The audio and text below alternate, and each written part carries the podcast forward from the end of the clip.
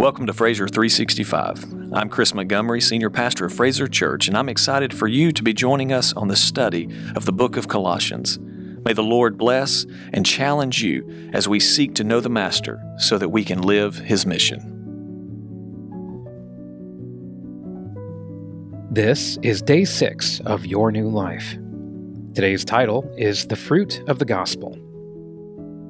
Alexander Maclaren said, The gospel is not merely a message of deliverance, it is also a rule of conduct. It's not merely theology, it's also ethics. Like some of the ancient municipal charters, the grant of privileges and proclamation of freedom is also the sovereign code which imposes duties and shapes life.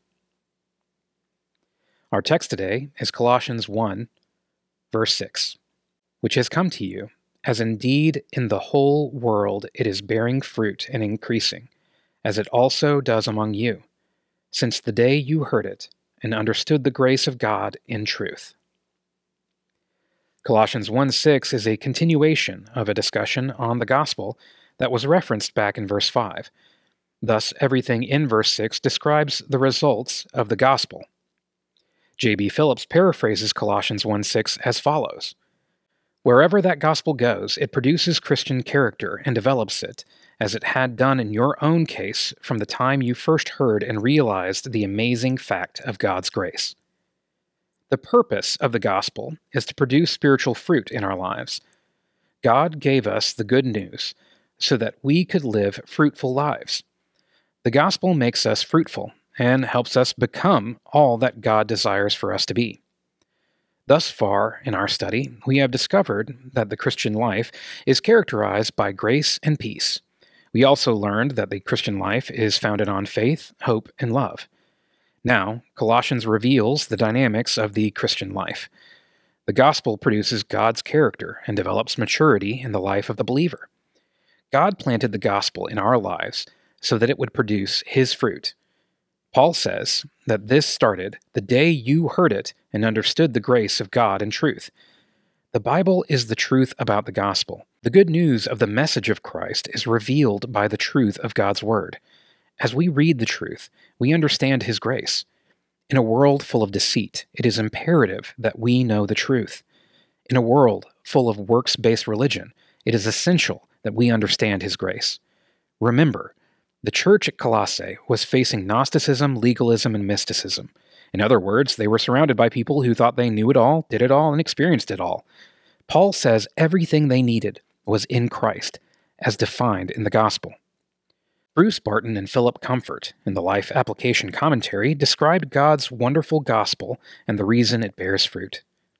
Here, in short summary, Paul emphasized what makes the Christian gospel so wonderfully helpful to us and so different from every other religion in the world. Through that gospel, God enabled us human beings to understand, with our limited ability, His grace upon us, His unmerited favor to His lowly creation. When we hear that gospel and understand that grace, the truth almost overwhelms us. God has invited us to an eternal banquet that we do not deserve. No wonder the gospel grows and bears fruit all over the world people who really listen find this invitation irresistible. Of all the world religions, Christianity alone offers salvation without demands for pious works. Followers of Christ set down their load of sin and guilt at the cross and begin a life of pleasing God, who lovingly guides and directs them. Who can resist such an opportunity? Who can say no to such a God? Who would desire something other? Consider these questions how would you define the gospel? Wherever the gospel goes, it produces Christian character and develops it. In what ways does His good news develop your character and produce fruit? The message paraphrases Colossians 1 6 as follows The message is as true among you today as when you first heard it. It doesn't diminish or weaken over time, it's the same all over the world. The message bears fruit and gets larger and stronger just as it has in you. Explain what this paraphrase means to you. Pray with me. Lord Jesus, thank you for your gospel. We pray that you would plant your word in our hearts that it might bear great fruit. Amen.